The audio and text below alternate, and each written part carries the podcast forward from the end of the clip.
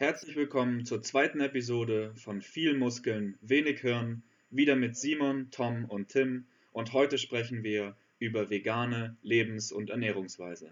Simon, was hältst du davon? Ja, vielen Dank dir, Tim. Ähm, mich würde es heute interessieren, wenn wir auf zwei Themen grob eingehen würden, zwei grobe Themenblöcke.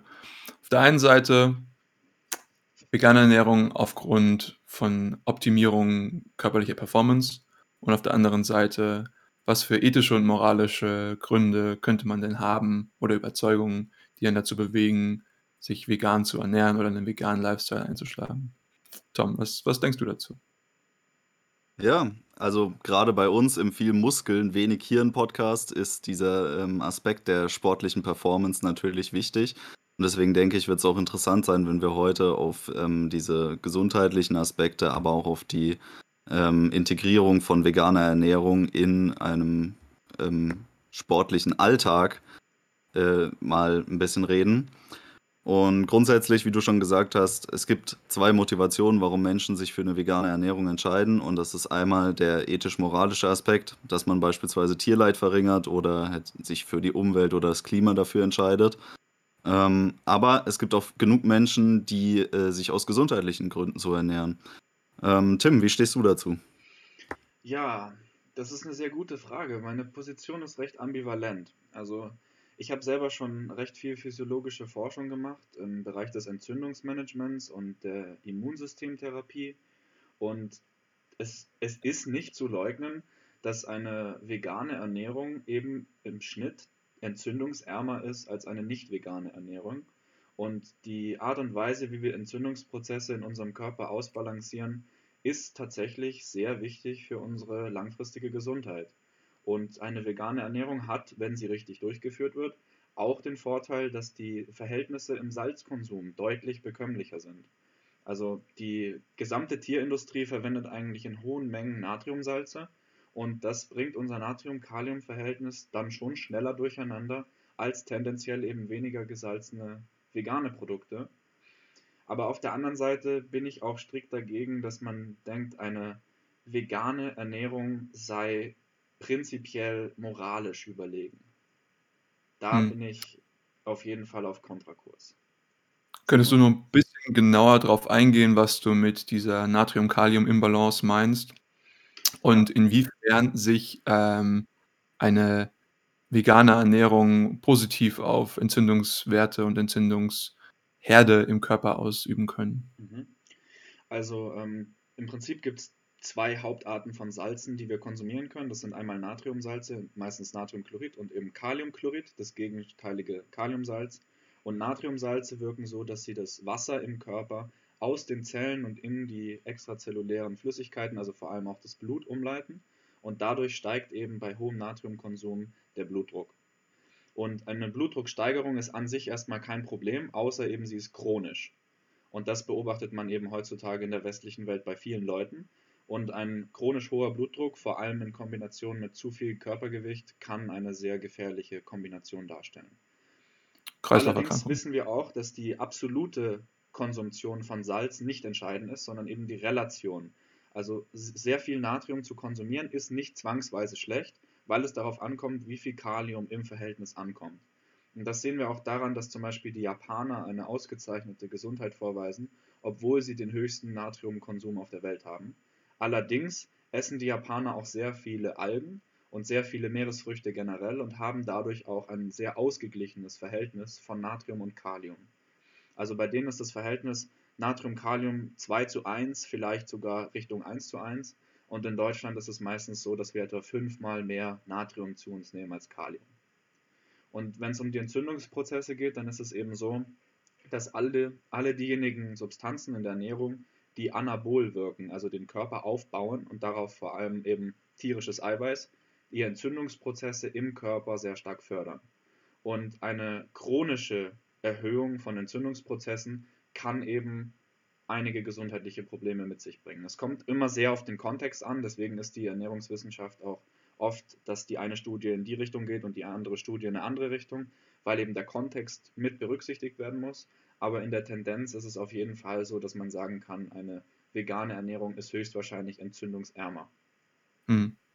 Finde ich, find ich sehr, äh, interessant, dass du hier auf Studien eingehst. Ich bin mittlerweile der Meinung, dass klinische Studien im Bereich der Gesundheit, aber auch in der Psychologie, ähm, nicht allzu gewinnbringend sind für das Individuum. Das ist so 'n Ja. kleiner ergodischer Gripe, den ich immer so 'n bisschen mit diesen Studien habe, aber ich glaube, diese Art von Wissenschaft ist eigentlich eine, wobei die Testmenge gleich 1 sein sollte und das sollte jeder für sich selbst betreiben. Ähm, aber nichtsdestotrotz liefern die natürlich wertvollen Input für Ideen, wie man zum Beispiel seine Ernährung gest gestalten könnte, wie zum Beispiel eine vegane Ernährung, klar. Ja, strukturieren wir mal ganz kurz. Vegane Ernährung bedeutet meiner Ansicht nach Verzicht auf Eier, Milchprodukte, Honig, Fleisch und, äh, jede andere Art von Tierprodukt, von der mir jetzt allerdings keine mehr einfallen würde. Was habt ihr da noch als Beispiele? Gibt's da noch Gut. irgendwas anderes? Wenn wir 'nen veganen Lifestyle noch hinzunehmen, dann haben wir irgendwelche, ähm, Derivate aus diesen Tierprodukten, was weiß ich, Kosmetik et cetera, aber ich glaube, das ist schon 'ne relativ, ähm, ausführliche Liste. Okay, also Ähm wir verzichten also auf auf eine sehr breite Palette an Möglichkeiten, die wir sonst zur Verfügung hätten. Warum tun wir so was? Warum entscheiden sich Menschen dafür, so viel zu verzichten? Also, auf der einen Seite kann man dazu sagen, dass, ähm, wie du schon angeschnitten hattest, dass in vielen, äh, Studien oder auch Meta-Analysen schon rumgekommen ist, dass 'ne vegane Ernährung grundsätzlich damit assoziiert ist, dass man viele gesundheitliche Probleme grade, äh, im Bereich, ähm, Herz-Kreislauf-Erkrankungen, Bluthochdruck, äh, aber auch Krebs ähm, da seltener auftreten, was ich aber 'n bisschen schwierig finde, weil auch wie Simon schon gesagt hat, ähm, im Endeffekt ist es so, dass viele Wege nach Rom führen. Man kann das Ziel mit unterschiedlichsten Ernährungsansätzen erreichen und diese Studienergebnisse, die sind meistens dadurch auch gebiased, dass Menschen, die sich für 'ne vegane Ernährungsweise entschieden haben, sich bereits eingehender Gedanken gemacht haben, wie sie sich überhaupt ernähren wollen und was es mit Ernährung auf sich hat. Das heißt, die tendieren generell eher dazu, sich bewusster zu ernähren und das führt immer zu positiveren Ergebnissen. Mhm. Aber es kann natürlich hilfreich sein zu sagen: „Okay, ich muss mich einschränken. Das heißt, ich bin dazu gezwungen, mir tiefergehende Gedanken über meine Ernährung zu machen.“ Es heißt bloß nicht, dass es auch dazu führt, dass man sich am Ende gesund ernährt. Ähm, 'ne Freundin von mir, die ist auch Veganerin und die hat mir da diesen Begriff genannt, ähm, Pudding-Veganer. Und das sind Veganer, die fast nur auf Convenience-Produkte zurückgreifen. Das ist 'ne Geschichte, die jetzt erst Relevanz gewonnen hat, weil dieser Markt früher gar nicht erschlossen war, weil vegane Ernährung noch nicht so lange relevant ist. Und noch vor 'n paar Jahren, als Veganer wirklich 'n sehr geringen Teil der Bevölkerung gestellt hatten, gab es überhaupt keine veganen Convenience-Produkte. Das heißt, Veganer per se mussten sich sehr, hm unverarbeitet ernähren. Das heißt, sie mussten viel auf Rohprodukte zurückgreifen in ihrer Ernährungsweise. Heutzutage ist das nicht mehr so. Man kriegt an jede ähm, Auswahlmöglichkeit irgendwas geboten und, ähm, kann sich Also, nur zur Klarifizierung. Ich glaube, wir reden jetzt hier grad von veganen Schnitzeln, veganen Genau. Würstchen, veganem Käse, veganer Milch et cetera. Ja. Alles, was verpackt ist, was man sofort einfach konsumieren kann. Alles, was unter die Kategorie veganes Fertigessen fällt. Und was wir hier betrachten können, ist, dass diese Lebensmittel mit 'ner gesunden Ernährungsweise nur sehr, sehr entfernt was zu tun haben, wenn überhaupt. Mhm. Also, wenn ich mir die Zutatenliste eines zum Beispiel veganen Wiener Würstchens anschaue, dann wird mir schon 'n bisschen schlecht. Das, äh da gebe ich dir schon recht. Ähm, ich würde tatsächlich gerne noch mal auf 2 Punkten verweilen, die du vorhin angebracht hast. Der eine ist nämlich der Punkt der Studien und ich bin immer sehr kritisch bei so was, ähm, beziehungsweise ich versuche auch immer die andere Seite zu sehen und zwar die Vergleichsgruppe, ja? Man man testet man hat ja immer eine eine eine Trial also, eine A und B-Gruppe so und, ähm, oftmals vergleicht man sozusagen die vegane Gruppe dann mit einer, die die Standard Western Diet, wie sie oftmals genannt wird, also die Diät, die, sage ich mal die Studien kommen natürlich häufig aus den USA, Leuten von denen ähm, also die eine eine amerikanische Diät zu sich nehmen. Und die ist jetzt natürlich, wie wir alle wissen, nicht die unfassbar gesündeste. Für mich ist dementsprechend auch äh, eine vegane Diät eine Eliminationsdiät, äh, wie Nassim Taleb sagen würde, ein negativer. Wir äh, entfernen einfach gewisse Produkte, die wir sagen, die wollen wir nicht mehr essen.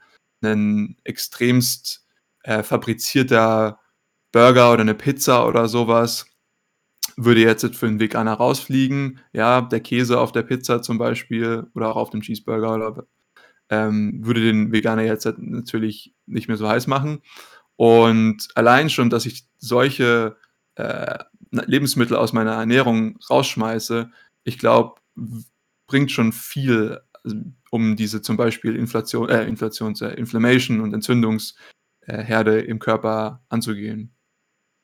Das genau ist ja die Sache. Also ich verstehe genau, was ihr meint. Wir haben einen, einen Studienpool und der ist natürlich, das sind wir als Ökonomen anders gewohnt. Dieser Studienpool ist natürlich in alle Richtungen irgendwo verzerrt, weil man halt kein, kein theoretisches äh, Experiment irgendwo durchführen kann, sondern man hat halt mit konkreten Leuten zu tun und die müssen halt irgendwas essen und die haben halt alle irgendeine Gewohnheit und dann hängen natürlich die Ernährungsgewohnheiten bei etlichen Leuten auch noch mit ihren Bewegungsgewohnheiten ab. Und tendenziell ist es halt so, dass Leute, die sich mehr um sich selbst kümmern, dann auch bei der Ernährung aufpassen. Das stimmt. Und deswegen haben wir bei den Studien einfach ein großes Problem, dass wir da keine eindeutige Kausalität identifizieren können. Gerade auch, weil eben die, die Funktion, die letztendlich unser Studienergebnis beschreiben würde, von so vielen verschiedenen Variablen abhängt, dass man am Ende einen, einen einzelnen Bestandteil gar nicht mehr genau identifizieren und herauskristallisieren kann.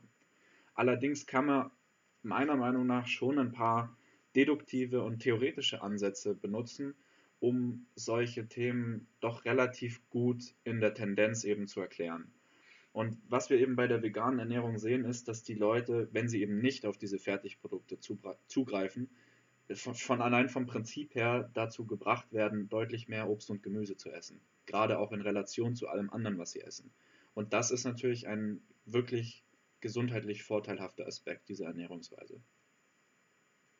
Also, wie du schon gesagt hast, diese normale westliche Diät, die hat halt nicht nur das Problem, dass man schlechte Sachen isst, was an sich gar nicht so problematisch wäre, sondern die hat vor allem das Problem, dass man zu wenig von den relevanten Sachen isst. Und mhm. wenn man zu wenig von den relevanten Sachen isst, dann passiert irgendwann ein Mangel. Und das ist egal, ob das ein Vitaminmangel ist oder ein Mineralstoffmangel, ein Mangel wird, wenn er chronisch auftritt, immer irgendwelche drastischen Folgen mit sich bringen. Und das ist eine Sache, die man vielleicht in, in weiten Teilen der Bevölkerung über den Veganismus verbessern könnte. Allerdings ist ja der Veganismus da auch nicht perfekt. Ich sehe schon, Tom will gleich was sagen.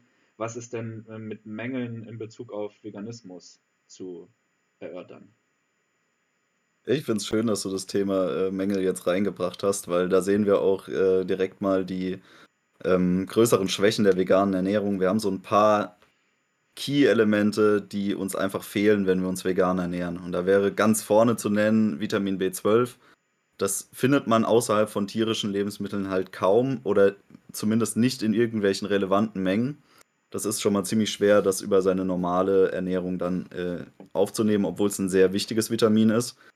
Ähm, weiteres Problem, was man hat, ist Eisen, weil Eisen ähm, kommt zwar in vielen pflanzlichen Lebensmitteln vor, hat aber eine sehr schlechte Aufnahmerate, weil es eben nicht das organisch gebundene Eisen ist, was wir jetzt aus einer tierischen Ernährung kennen, also dieses Hämeisen, was eine sehr gute Aufnahme hat, sondern es sind halt äh, pflanzlich gebundene Stoffe oder teilweise liegen die auch noch als ähm, anorganisches Eisen vor.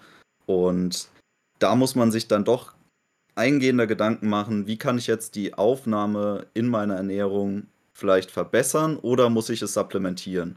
Bei Eisen ist es relativ einfach. Man kann eisenhaltige Lebensmittel zum Beispiel mit ähm, sehr Vitamin C-reichen Lebensmitteln zu sich nehmen und so die Aufnahme verbessern. Bei Vitamin B12 wird es sehr schwierig, weil wie gesagt, das kommt fast nirgendwo in relevanten Mengen vor. Das heißt, da ist eine Supplementierung absolut angesagt. Und ein anderes sehr interessantes Thema ist, sind tatsächlich Omega-3-Fettsäuren. Und ähm, Omega-3-Fettsäuren sollte man jetzt gar nicht so meinen, dass es ein Problem wäre in der veganen Ernährung, weil ist ja eigentlich dafür bekannt, dass man ähm, zwar sehr viele ungesättigte Fettsäuren zu sich nimmt, in denen auch anteilig sehr viele Omega-3-Fettsäuren enthalten sind, Aber da ist eben nur dieses, ähm, ja, wie heißt es nochmal, Alpha-Linolensäure Mhm. enthalten, die im Körper dann erst weiter verstoffwechselt werden muss zu dieser äh, Eicosapentaensäure, also EPA oder der Docosahexaensäure. Ähm, DHA. genau. Und diese ähm, Umwandlungsrate von ALA auf EPA und DHA ähm, beträgt nur wenige Prozent. Das heißt, Ungefähr selbst wenn wir sehr sogar viele. Wie viel? 4% sind es ungefähr. Ja, 4%. Also es ist quasi nichts. Und ähm, da muss man in einer veganen Ernährung stark darauf achten, dass man trotzdem irgendwie dann diesen Anteil an EPA und DHA in seiner Ernährung erhöht. Was jetzt kein großes Problem ist, man müsste beispielsweise Algenöle supplementieren. Mhm. Über das Wichtigste haben wir noch gar nicht gesprochen. Was ja im viel Muskel, wenig Hirn Podcast immer irgendwo relevant sein muss, wäre natürlich Eiweiß. Wie sieht es denn aus mit Eiweiß und veganer Ernährung?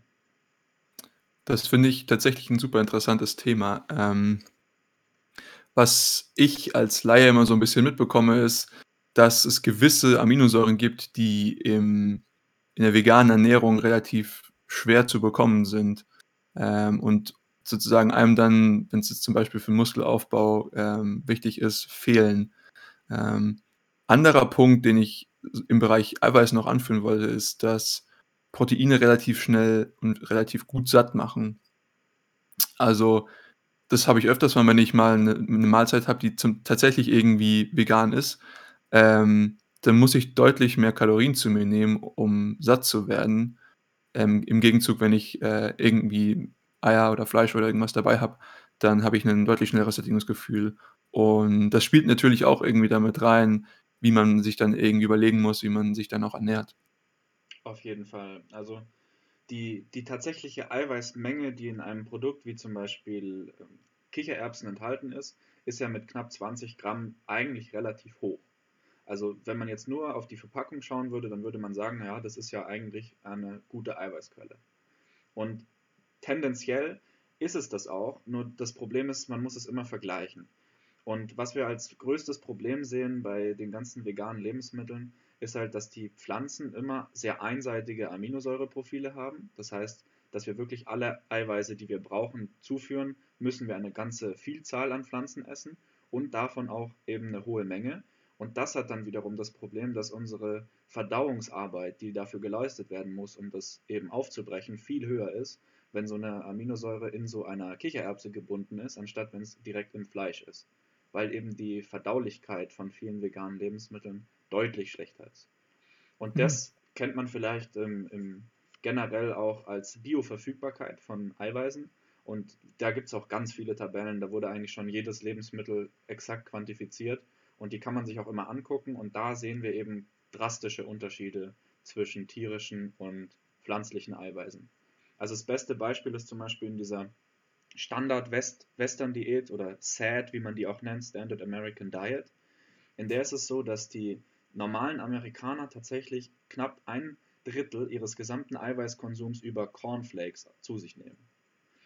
Also wirklich Cornflakes, kein Scheiß, ja. Das ist ein Drittel deren Eiweißkonsums, weil die eben so viele Cornflakes essen.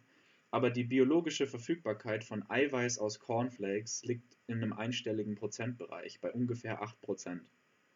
Und jetzt ist es so, und das ist auch ganz wichtig zu notieren, wenn man Eiweiß isst, dann kann man auch mit sehr, sehr geringen Mengen überleben. Das Überleben wird dadurch nicht gefährdet, aber die Optimierung der physiologischen Leistungsfähigkeit und vielleicht auch die Optimierung des Muskelaufbaus, die werden dadurch, wenn man es nicht richtig macht, sehr stark eingeschränkt. Und das bedeutet, in einer veganen Ernährung muss ich eben, um diesen prozentualen Unterschied in der biologischen Verfügbarkeit korrigiert, meine Eiweißmenge nach oben setzen.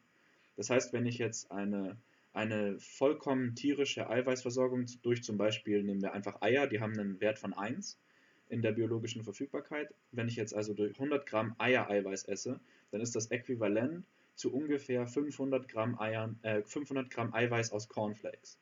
Und theoretisch könnte man das vielleicht sogar noch essen, nur das Problem ist dann wieder die die relative Kaloriendichte von Eiweißkalorien in veganen Ernährungs Nahrungsmitteln ist einfach viel geringer. Und dadurch wird eben, wenn ich jetzt zum Beispiel nicht mehr 100 Gramm Eiweiß aus Eiern, sondern im Vergleich vielleicht 200 Gramm Eiweiß aus Kichererbsen essen muss, die sind ungefähr bei 0,5 in der Wertigkeit, dann habe ich ja dadurch schon eine viel höhere Kalorienmenge, die ich zu mir führe. Und was auch noch dazu kommt, meine Verdauung wird auch exponentiell eben stärker belastet, weil die Ballaststoffmenge auch viel höher ist. Ja. Ähm, was du jetzt nicht erwähnt hast, ist, dass äh, teilweise diese pflanzlichen ähm, äh, Eiweißquellen auch Nachteile mit sich bringen. Also du hattest jetzt schon die Cornflakes angesprochen. Was ist denn das Eiweiß, was man aus Cornflakes bekommt? Das ist meistens Gluten. Und Gluten Genau. ähm, hat dann gerade im heutigen Kontext bei vielen Menschen doch eine gewisse Unverträglichkeit. Sollte man sich auch überlegen, ob man das unbedingt ähm, als relevante Eiweißquelle in seinen Ernährungsbedarf mit einplanen sollte. Da kommen wir auch wieder zu den Convenience-Produkten. Also da fallen die meisten ähm, Proteinbrote und Brötchen auch mit rein. Da ist die ähm, Haupteiweißkomponente, die da hinzugefügt wird, auch eben Weizeneiweiß, also Gluten. Ähm, ist also keine wirklich valide Quelle, auf die man sich verlassen sollte. Auf der anderen Seite hattest du jetzt Kichererbsen angesprochen. Kichererbsen, äh, ähnlich wie Soja, auch wieder problematisch. Jetzt nicht unbedingt für weibliche Athleten, aber für männliche Athleten, die sollten sich das überlegen, ob sie da ihren Eiweißbedarf draus decken wollen. Das ist umstritten, inwieweit der Anteil der Phytoöstrogene, der da enthalten ist, ähm, physiologisch für uns tatsächlich relevant ist.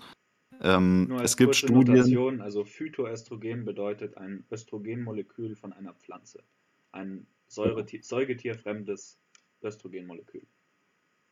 Ja. Würde dann auch unter den Bereich der Xenoestrogens fallen, also der Xenoestrogene, also etwas, was dem Körper vorjubelt, er hätte mehr Östrogen im Körper, als er tatsächlich hat. Genau. Ähm, also wie gesagt, das ist ein bisschen diskutiert noch, das Thema. Es gibt aber eine breite Masse an Studien, die doch belegen, dass es einen physiologischen Effekt hat. Es ist genauso In- wie beim Süßstoff auch. Du kannst eine kleine Menge Süßstoff konsumieren, ohne dass es Auswirkungen auf deinen Blutzuckerspiegel hat. Aber wenn du eine große Menge Süßstoff konsumierst und dein Gehirn vollkommen überlädst mit diesen Reizen, süßen Geschmacksnerven aus der Zunge, dann wird dementsprechend auch eine Insulinreaktion folgen. Es, es Ja. ist, letzten Endes ist es nur eine Frage der Dosis und eine Frage, wie stark ich an diese Dosis gewöhnt bin. Aber wenn wir dann sagen würden, wir würden, man, man braucht ja schon eine durchaus hohe Menge an Eiweiß, die man dann zum Beispiel durch Kichererbsen zu sich nehmen würde. Und ich glaube schon, dass man dann über diese Grenze drüber schreiten würde, ähm, ab der man dann sowas Ja. dann auch durchaus Das könnte durchaus möglich sein. Und natürlich auch eine, eine Frage von, ja, wie viel Hunger habe ich denn eigentlich? Also, äh, wenn ich, wenn ich die Eiweißmenge verdoppele, weil die Wertigkeit nur halb so hoch ist, und dann aber meine Eiweißkonzentration prozentual pro Volumeneinheit kleiner ist und dann aber auch die einzelne Volumeneinheit schwerer verdaulich ist, dann ist es irgendwann auch eine Frage von, wie viel schafft mein Darm denn überhaupt? Weil Mhm. ich denke, ihr kennt das alle, ja. Wenn ihr Mais esst und ihr geht aufs Klo und der Mais kommt wieder so raus, wie er reingekommen ist, dann war dieses Maiskorn für mich nicht biologisch verfügbar. Das hatte überhaupt keinen Nährwert. Das mag sein, ja, aber ich ähm, würde jetzt dem Ganzen widersprechen, dass es irgendwie eine besondere Herausforderung ist, im Vegan quantitativ seinen Eiweißbedarf zu decken. Qualitativ ist natürlich eine andere Frage. Ähm, ich möchte hier mal auf den Punkt eingehen, dass, also wir versuchen, wir denken jetzt alle an unverarbeitete Lebensmittel, aber beispielsweise sind ähm, Mehle auch noch relativ unverarbeitet. Also beispielsweise ein Kürbiskernmehl oder äh, verschiedene Hülsenfrüchte, die, die zu Mehl verarbeitet worden sind, wo du dann zum Beispiel Nudeln draus machst. Das ist relativ unverarbeitet, kann man gut in die Ernährung mit eingliedern und damit auf seinen Eiweißbedarf kommen. Und zum Das- Beispiel bei Kichererbsen und Linsen meistens auch besser verdaulich als das Rohprodukt. Also d- den, den Aspekt würde ich dann doch gerne noch ähm, ansprechen. Ähm, was ein Problem ist, was du vorhin schon so kurz angeteasert hast, ist aber auch die, das Verhältnis des Proteingehalts der, des Lebensmittels zur Kalorienmenge, die es bietet. Also, wenn wir jetzt versuchen, über vegane Lebensmittel unseren Proteinbedarf zu decken, dann muss uns klar sein, dass wir immer auch gleichzeitig relativ viele Kalorien aus anderen Quellen mit zu uns nehmen, sei es jetzt äh, über Fette oder Kohlenhydrate. In dem Fall meistens Kohlenhydrate, aber die sind da immer anteilig sehr hoch mit vertreten.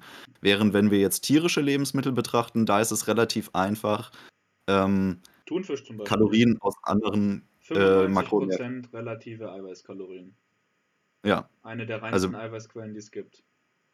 Gucken wir uns nur mal den Harzer Käse an, der besteht quasi nur aus Protein. Ja, genau. Und eine, eine Kichererbse hat zwar auf 100 Gramm nicht so besonders viel Kalorien, aber hat ja auch auf 100 Gramm nicht so besonders viel Eiweiß. Und wenn man jetzt die Relationen hochrechnet, dann sind es tatsächlich vielleicht nur noch so knapp 50 Prozent der Kalorien, die dann aus Eiweiß kommen. Und das für eine doch extrem eiweißreiche Quelle, eigentlich. Für Pflanzenverhältnisse. Genau. Genau. Ähm, ich glaube, an dem Punkt wäre es auch mal ganz kurz interessant, einen kleinen Exkurs zu machen, wie viel Eiweiß denn an sich benötigt wird für vielleicht den Muskelaufbau oder für ganz normale Funktionen. Also da werden ja immer relativ viele Nummern durch die Gegend geworfen oder irgendwelche Zahlen.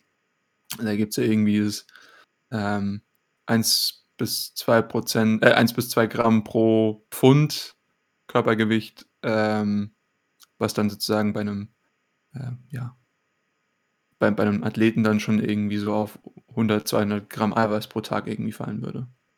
Also grundsätzlich muss man immer sagen, wir haben natürlich eine aus Praktikabilitätsgründen eine Angabe in so und so viel Gramm Eiweiß pro Kilogramm Körpergewicht. Aber das ist natürlich prinzipiell erstmal überhaupt nicht der Fall, weil unsere Proteine, die essentiell sind für unsere Nahrungsaufnahme, sind ja essentiell für die korrespondierende Proteinmasse in unserem Körper. Also ein, ein Mensch, der 10% Körperfett hat, hat eine, einen viel höheren Proteinbedarf relativ zu seinem Körpergewicht als ein Mensch mit 30% Körperfett. Weil natürlich eine Fettzelle, die mit Fett gefüllt ist, kein Protein braucht.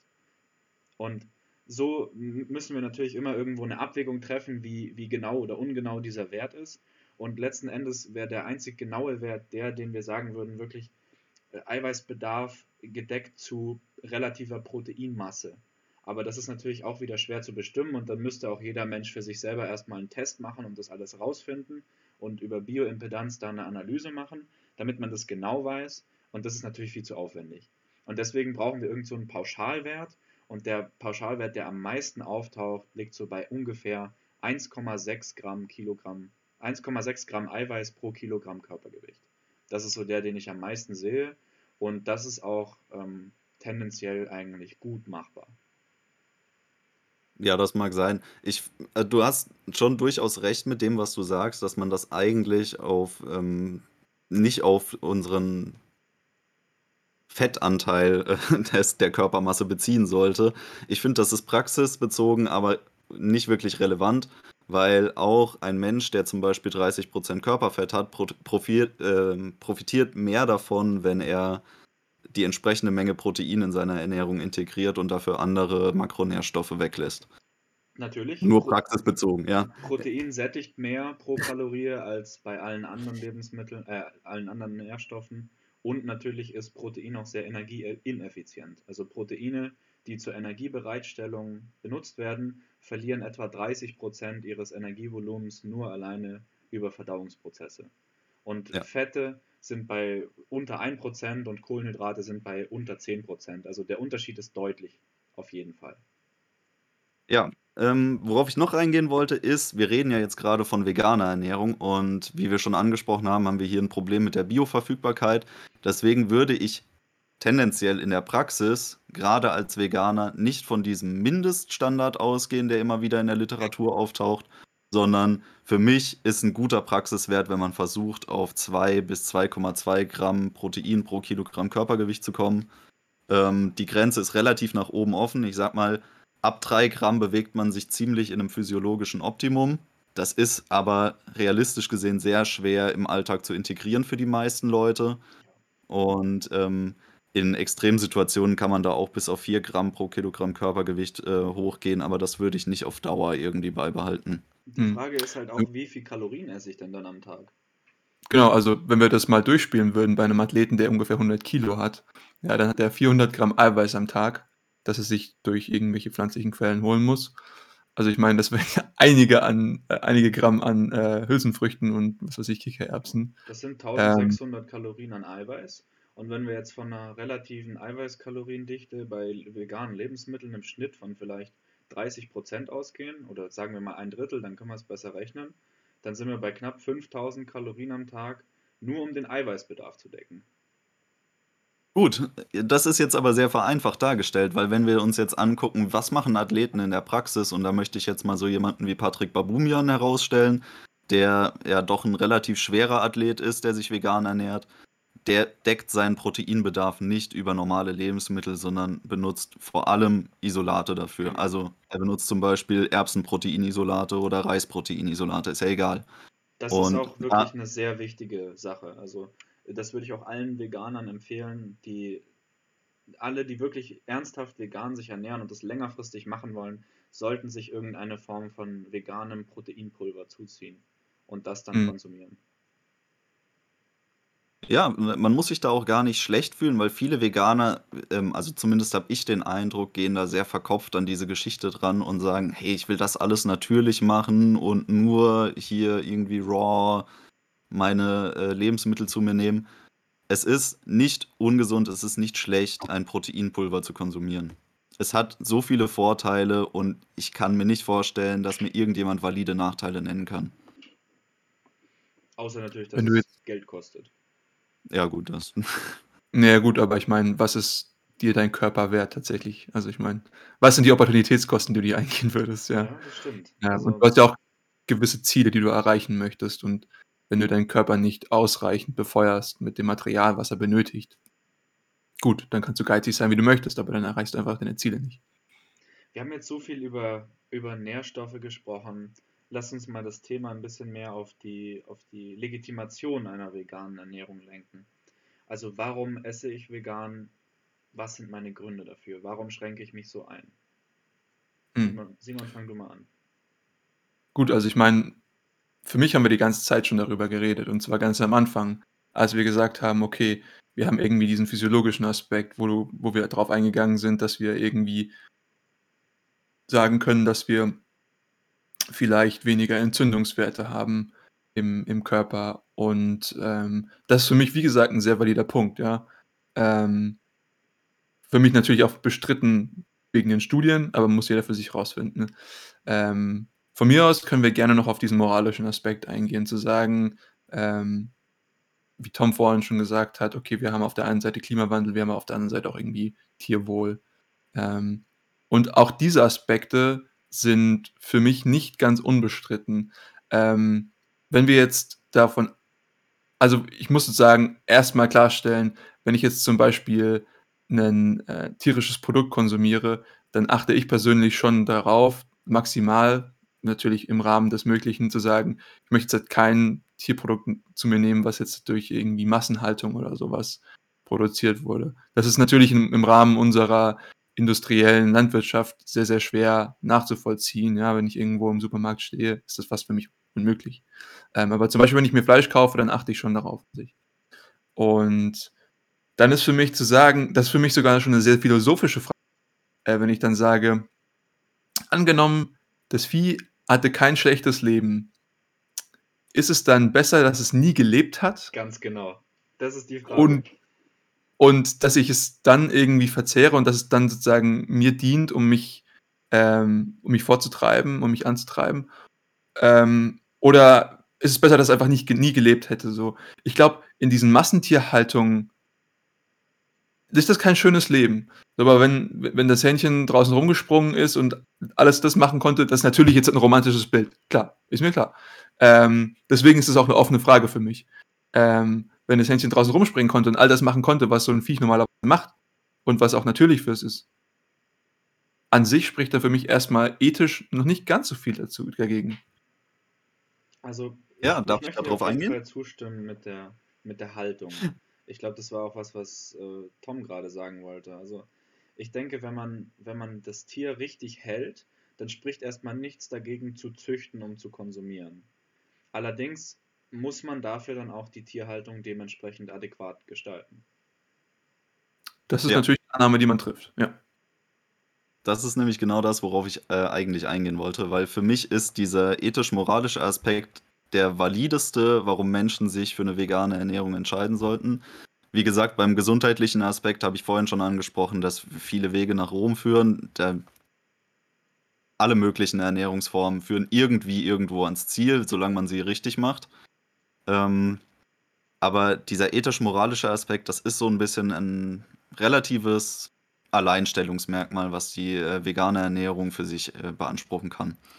Und du hattest jetzt gesagt, du achtest sehr darauf, dass du ähm, tierische Lebensmittel nur dann ähm, konsumierst, wenn du dir sicher sein kannst oder relativ sicher sein kannst, dass äh, da auch aufs Tierwohl geachtet wurde. Und das ist eine Problematik, die heute wirklich kaum zu bewerkstelligen ist. Wenn man sich das mal anguckt, ähm, was beispielsweise hm, bei so einem Standard-Biosiegel wie dem EU-Biosiegel für einen Standard überhaupt vorherrscht, dann hat das mit Tierwohl relativ wenig zu tun. Hm. Also im Endeffekt läuft es darauf aus, dass man fast nur Demeter-Produkte irgendwie konsumieren sollte und die Preislast, die damit einherkommt, kann, glaube ich, fast kein normaler Mensch irgendwie stemmen für sich im Alltag. Ähm, ja. Insofern ist es für mich tatsächlich ein valider Punkt zu sagen, ich kann eine tierische Ernährung unter den Standards, wie sie mir vorschwebt, eigentlich gar nicht umsetzen. Und damit ist der einzige Schluss, den ich für mich treffen kann, zu sagen, ich muss diese Produkte weglassen. Du hattest gesagt, dass diese Tiere durchaus davon äh, profitieren können, wenn wir sie ähm, eben züchten, um Produkte, die sie produzieren oder am Ende das Tier selber zu konsumieren. Dem würde ich grundsätzlich zustimmen. Also die Beziehung, die beispielsweise Haushühner zu Menschen haben, ist absolut profitabel für beide Seiten. Allerdings wirklich nur unter den Umständen, dass wir uns vorstellen, diese Hühner haben auch ein artgerechtes Leben geführt.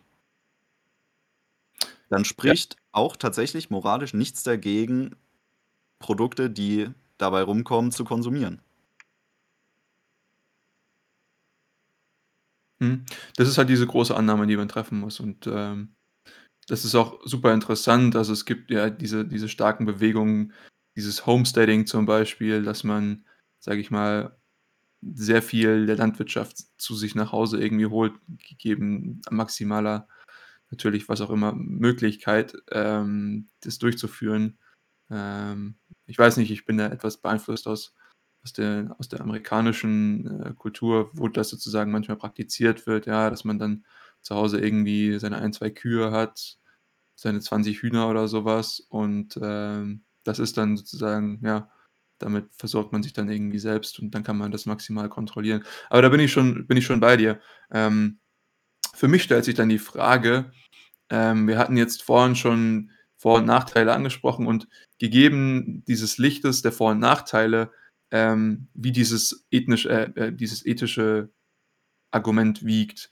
Und ich glaube, das ist auch hier an diesem Punkt, wo sich die, die Geister scheiden und ähm, wo dann die, eine Person sagt, okay, für mich liegt mein individueller physiologischer Nutzen wiegt höher als zum Beispiel das Tierwohl.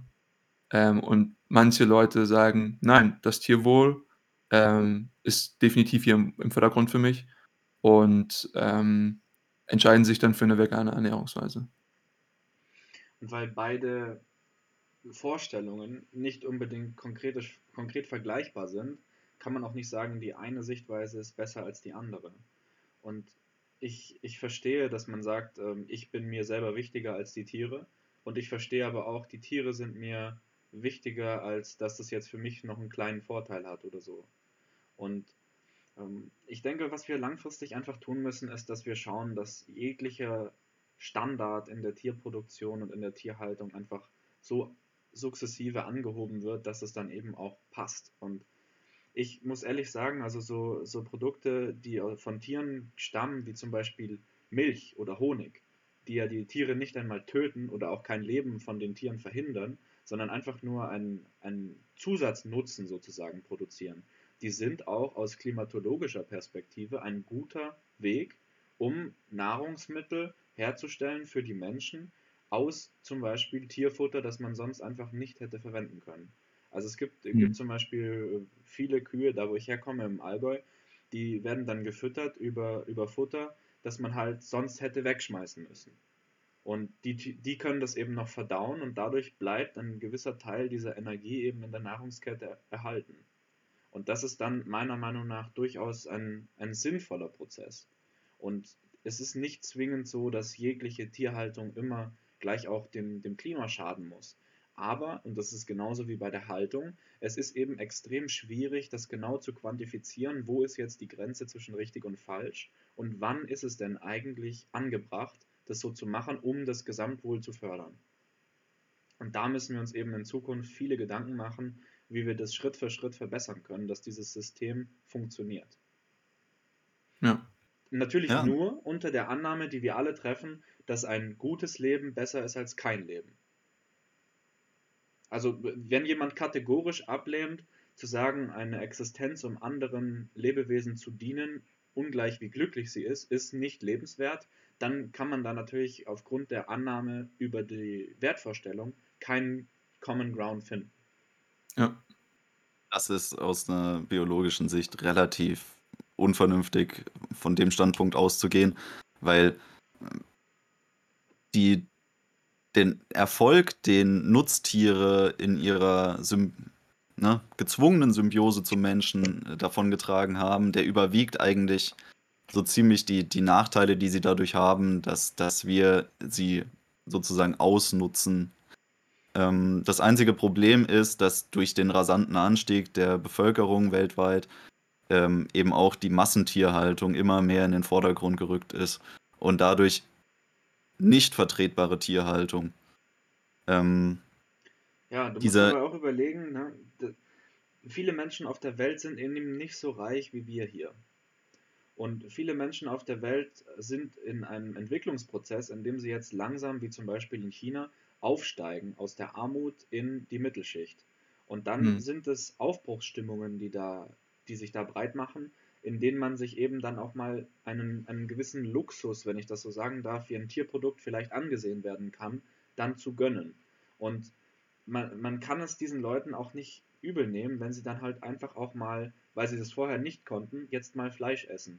Und wenn dann eben die Rahmenbedingungen so sind, dass dieses Fleisch immer aus schlechten Produktionsqualitäten herrührt, dann ist die Frage, wie weit kann man diese Leute, die sich sonst nichts leisten könnten, dafür verantwortlich machen? Weil du hast es selbst schon gesagt mit diesen Demeter-Produkten, das können wir uns ja in Deutschland schon hauptsächlich nicht mehr leisten.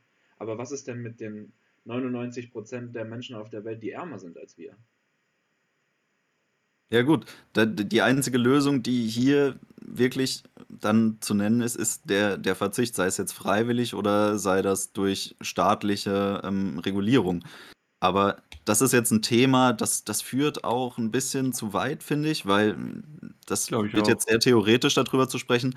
Ich wollte noch auf einen Aspekt eingehen, und zwar die Klimaverträglichkeit. Und hier wird ja oft die Massentierhaltung, gerade die die, ähm, Kuh- oder Rindhaltung ähm, oft kritisiert, weil sie extrem hohe Methangaswerte äh, eben produziert. Und interessanterweise ist es so, dass ähm, der andere klimarelevante Aspekt der Methanproduktion durch die vegane Ernährung ähm, hervorgerufen wird. Und zwar sind das die Reisfelder. Und ähm, ich kann da jedem nur mal empfehlen, sich da äh, Klimakarten anzugucken. Mhm. Da wird ähm, sehr schön deutlich, dass gerade in Zeiten des Reisanbaus auf diesen überfluteten Flächen sehr große Mengen an Methan frei werden. Die kann man äh, in Modellen sehr gut nachvollziehen. Und das sollte man nicht wirklich unter den Tisch kehren, wenn man immer wieder über die Klimaverträglichkeit von Ernährungsweisen redet. Ist das auch, wenn man pro Kalorie korrigiert, immer noch so? Das weiß ich tatsächlich nicht. Also wenn du jetzt äh, mir erzählst, dass das pro, pro Flächeneinheit relativ ähnlich ist oder das Reis sogar dann noch schlechter abschneidet, dann kann ich mir das auch durchaus vorstellen. Aber ich kann ja auf einem Quadratkilometer Reisfeld deutlich mehr Kalorien produzieren als auf einem Quadratkilometer Rinderstall.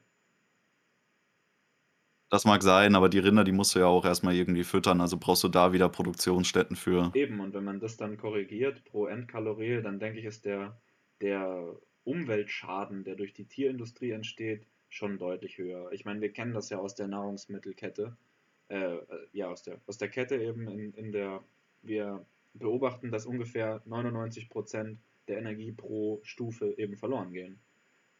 Also Ja, aber auf der anderen Seite äh, muss man sich ja auch eine valide Alternative überlegen, wenn man jetzt äh, sagt, okay, wir wollen irgendwie äh, auf das Ziel hinaus, dass wir global sehr, sehr viel weniger tierische Produkte konsumieren, beispielsweise die Massentierhaltung eben ähm, negieren, dann müssen wir das ersetzen durch andere pflanzliche Nahrungsmittel. ja, Und da sollte man solche Problemfelder eben durchaus im Hinterkopf haben, wenn man darüber redet.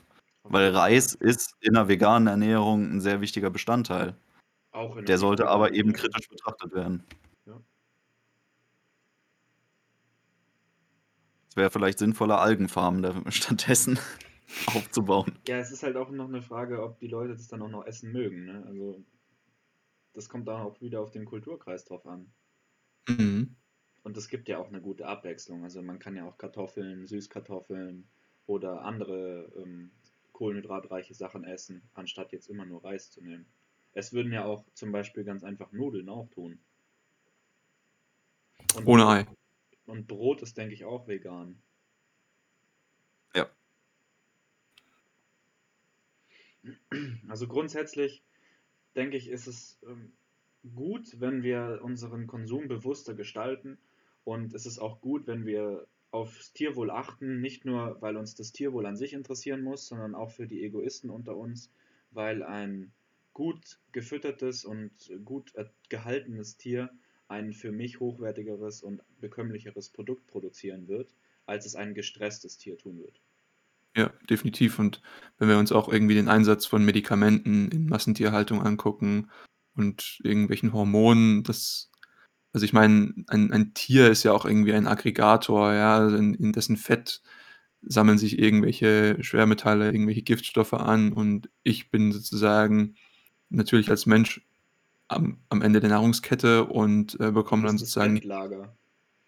Ja, ich bekomme die konzentrierte Dosis ab, ja. Also recht, hast schon recht, das Endlager, ja. Und dann bauen sich bei mir auch irgendwelche äh, Giftstoffreserven auf, ähm, die dann, wie wenn wir nochmal ganz zum Ende, zum Anfang irgendwie hinspringen wollen, ähm, auch wieder für irgendwelche Entzündungsherde Herde im, im Körper verantwortlich sein können. Ja, und weil du Von daher, Hormone gesagt hast, wenn wir bei, wenn wir bei Entzündungswerten und Hormonen sind, wir beobachten ja in Amerika jetzt schon einen deutlichen Rückgang des Pubertätseintrittsalters. Und das hängt natürlich auch mit Hormonen in der Ernährung zusammen. Und Hormone, die Kinder eben über zum Beispiel Milch zu sich nehmen.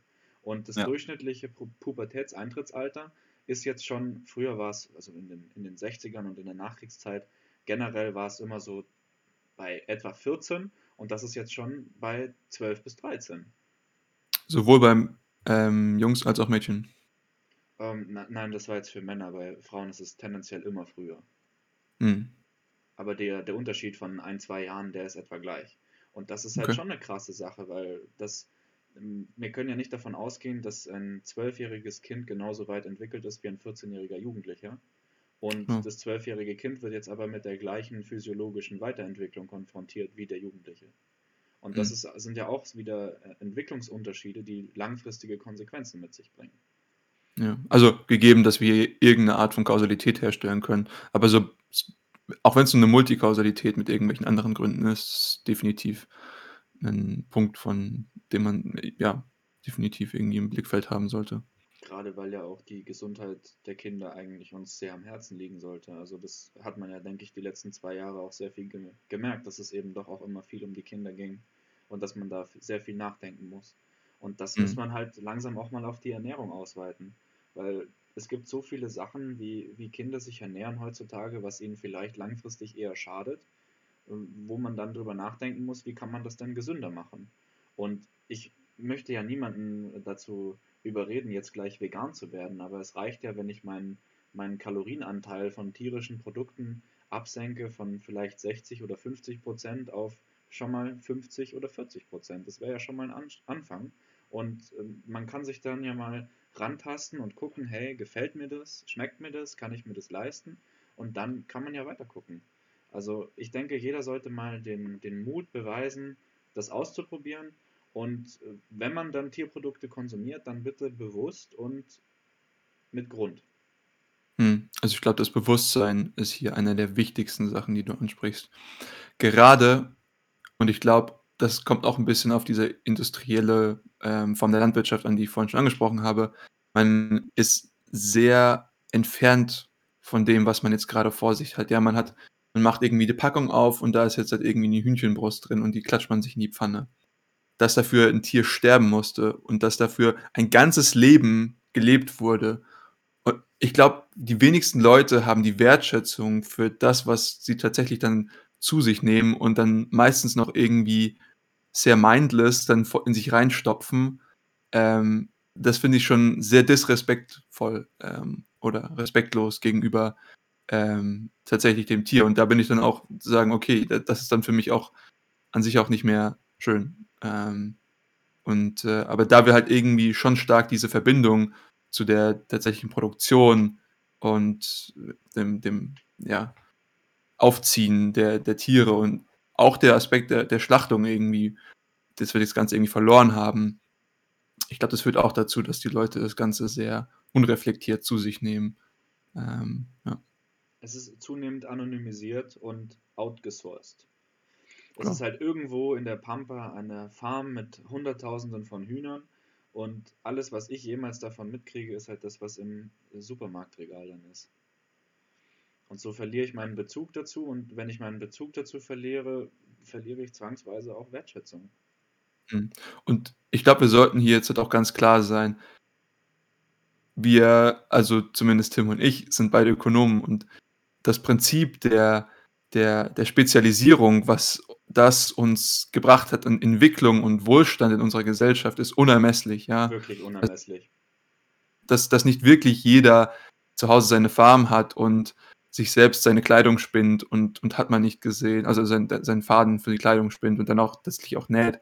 Das ermöglicht uns den Wohlstand, den wir heute alle irgendwie haben und auch uns gewöhnt dran haben.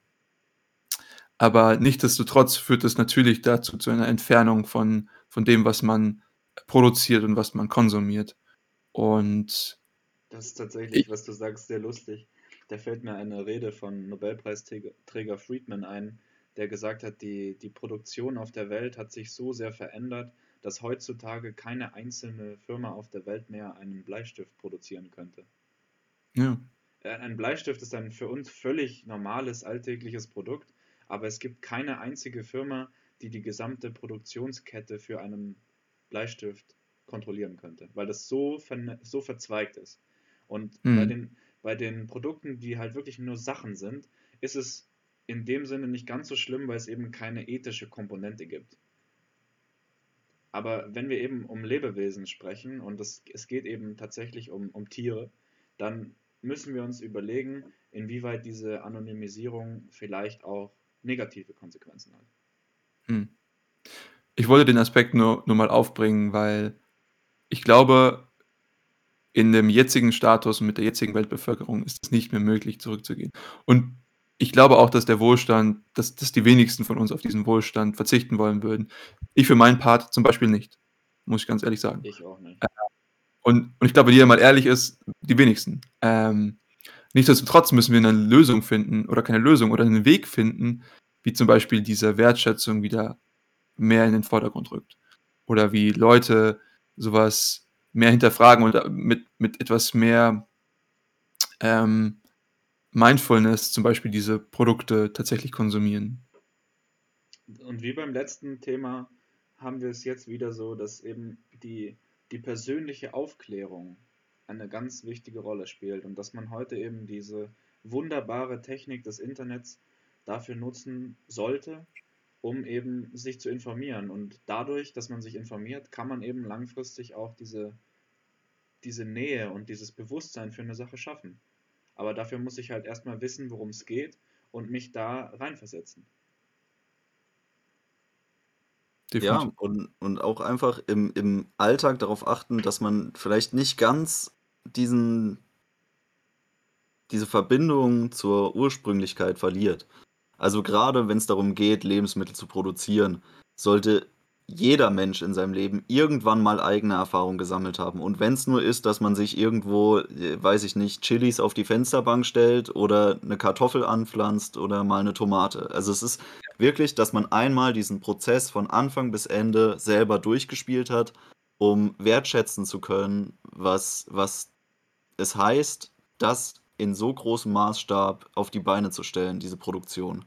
Hm. Weil wenn man mal gemerkt hat, okay, was bedeutet es, eine Kartoffelpflanze ein Jahr lang zu begleiten, damit ich dann aus einer Kartoffel vielleicht ein Kilo, eineinhalb Kilo Kartoffeln ernten kann. Wie lange das dauert, wie viel Zeit und Arbeit man da reinstecken muss.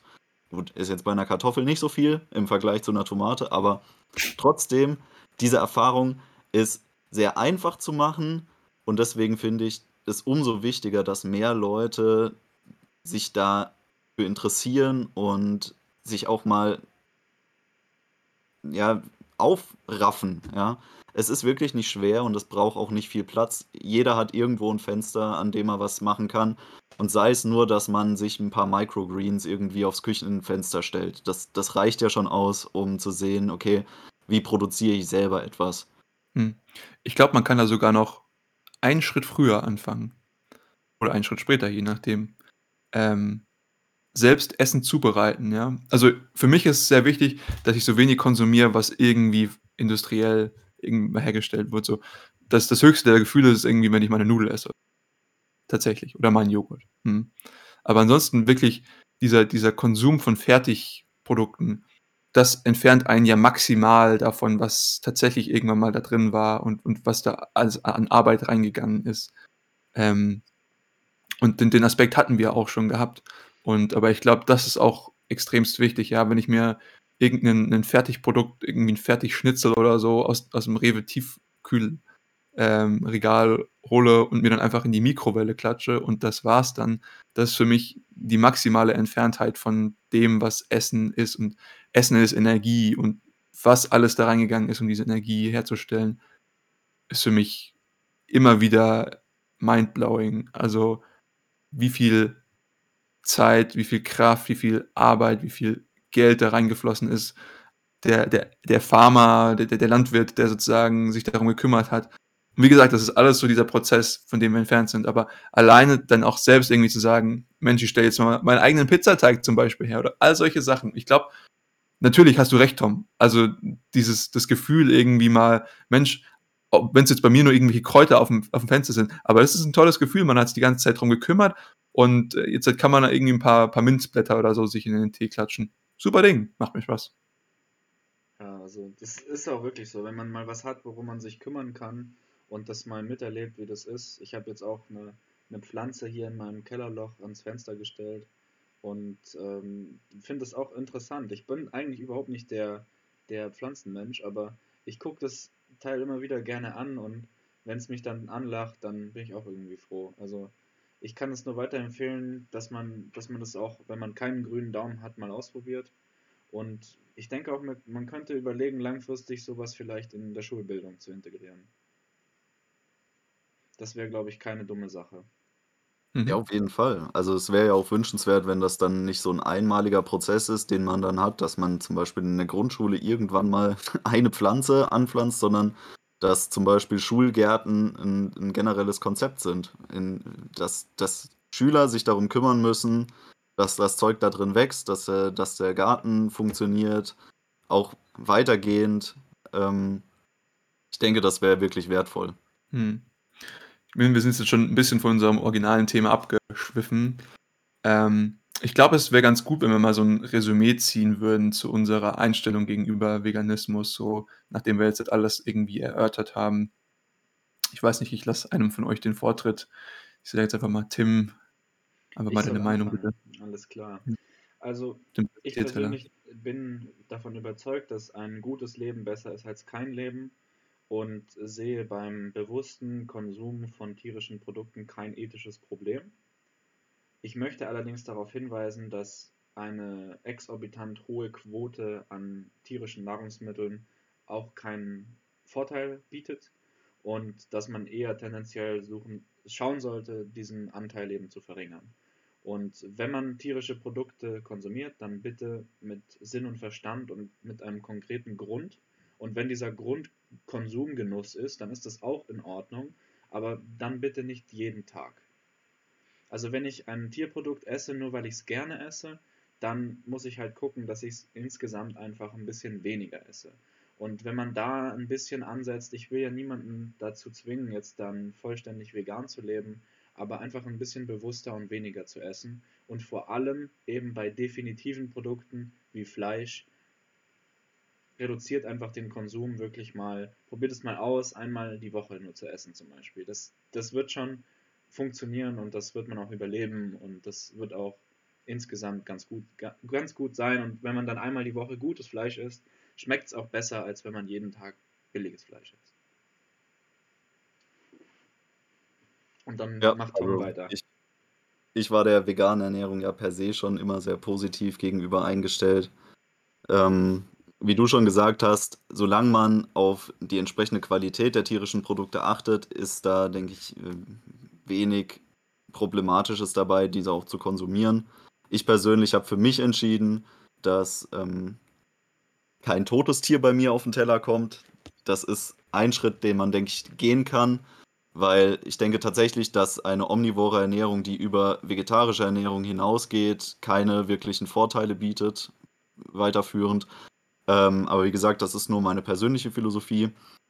Ähm, ich denke, was wichtig ist, dass Menschen, die sich diesen Podcast anhören, mitnehmen können zur veganen Ernährung, ist, dass sie nicht per se glauben, dass sie sich damit grundsätzlich nur einen Gefallen tun, sondern dass man trotzdem sehr bewusst damit umgehen muss und dass man die Problemfelder, die dabei auftreten können, äh, im Auge behalten sollte. Gerade ähm, die, dieses Thema mit den Omega-3-Fettsäuren ist mir persönlich sehr wichtig, weil ich das Gefühl habe, dass das den Leuten tatsächlich nicht bewusst ist, dass das ein Problem ist.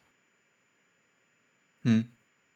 Also ich glaube, was mir hier wichtig ist, am Ende rauszugeben, ist, dass man gerade im gesamten Feld der Ernährung einfach nicht dogmatisch sein sollte. Ähm, wie, wie Tim das auch schon irgendwie mal gesagt hat, probiert es einfach mal aus, irgendwie eure, eure, ähm, euren Konsum von tierischen Produkten ja, zu verringern oder so. Und ich glaube, wir sollten uns auch alle irgendwie ein bisschen saisonal ernähren. Also es gibt auch Leute, die sagen, man sollte sich zu gewissen Jahreszeiten ketogen ernähren.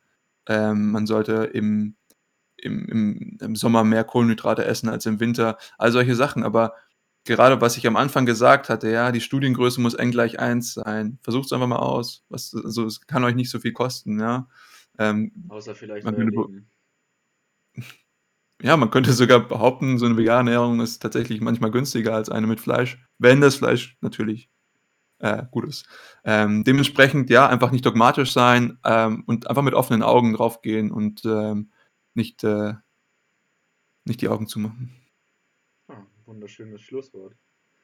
Ich würde sagen, dabei belassen wir es. Ich bedanke mich fürs Mitmachen und bedanke mich auch fürs Dabeisein und fürs Anhören. Und über jegliche Form von Kritik und Anregungen freuen wir uns natürlich immer. Und dann würde ich sagen, alles Gute, schöne Zeit und bis zum nächsten Mal. Bye bye.